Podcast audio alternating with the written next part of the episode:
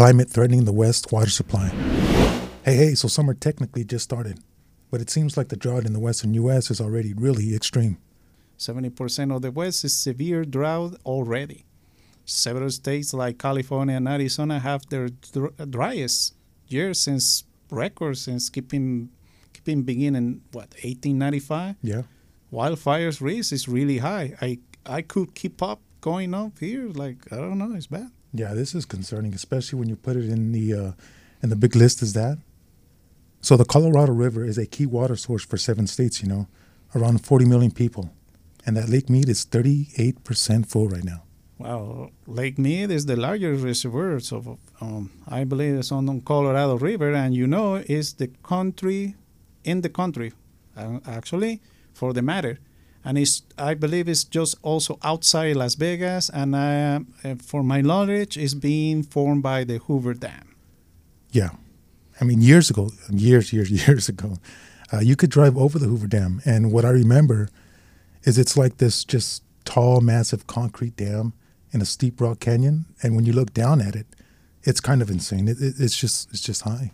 Well, yeah, and he saw back then you probably saw like a decent amount of water in the reservoir, right? Oh yeah, definitely. Well, yeah, since you've been there, the reservoir has dropped a lot since 2000, I believe. Like it fall like what 140 feet, if I correct. Oh yeah.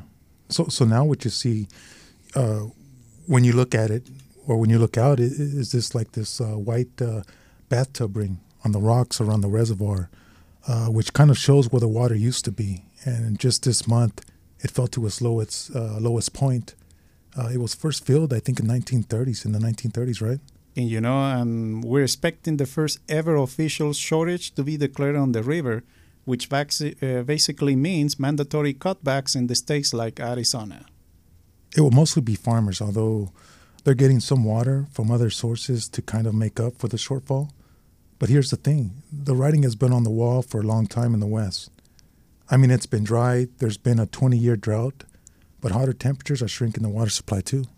The drought is, is a big story this summer, but I don't have a good sense of those waters must be at risk right, right, right here. Well, actually, who is the most affected by this?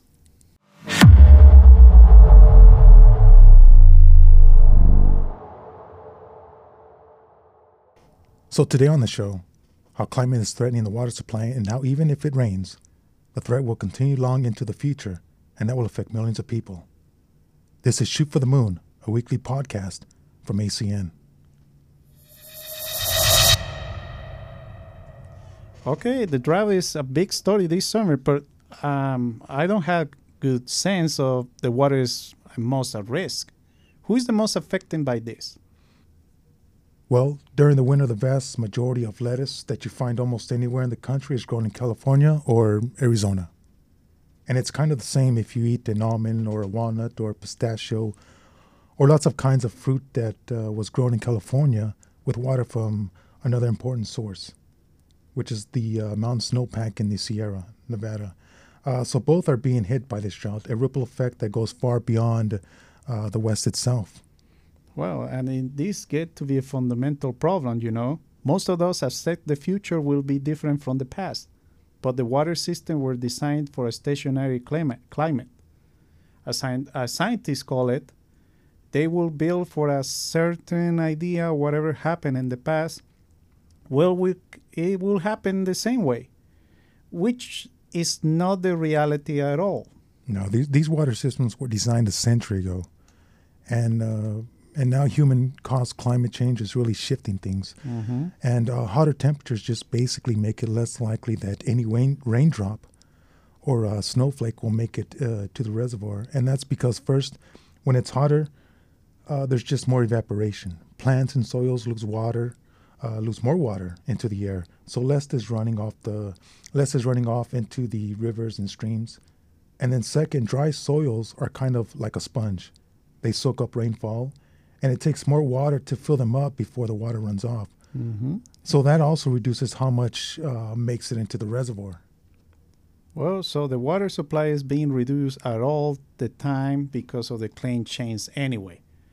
Whatever there are drought the year or not, the runoff is still lower. And then when the drought, which is, you know, a normal occurrence in the West, it will make it worse.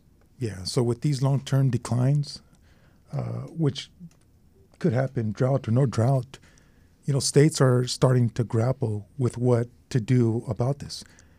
The way that uh, rivers and water sources are divided up is through the system of water rights, and that system is pretty complicated. It's generally, it's generally, uh, whoever got there first. You know, uh, whether you're a landowner or a city or a state, the older your water right is, the more seniority you have, and you have priority in line and those rights are considered somewhat, you know, untouchable.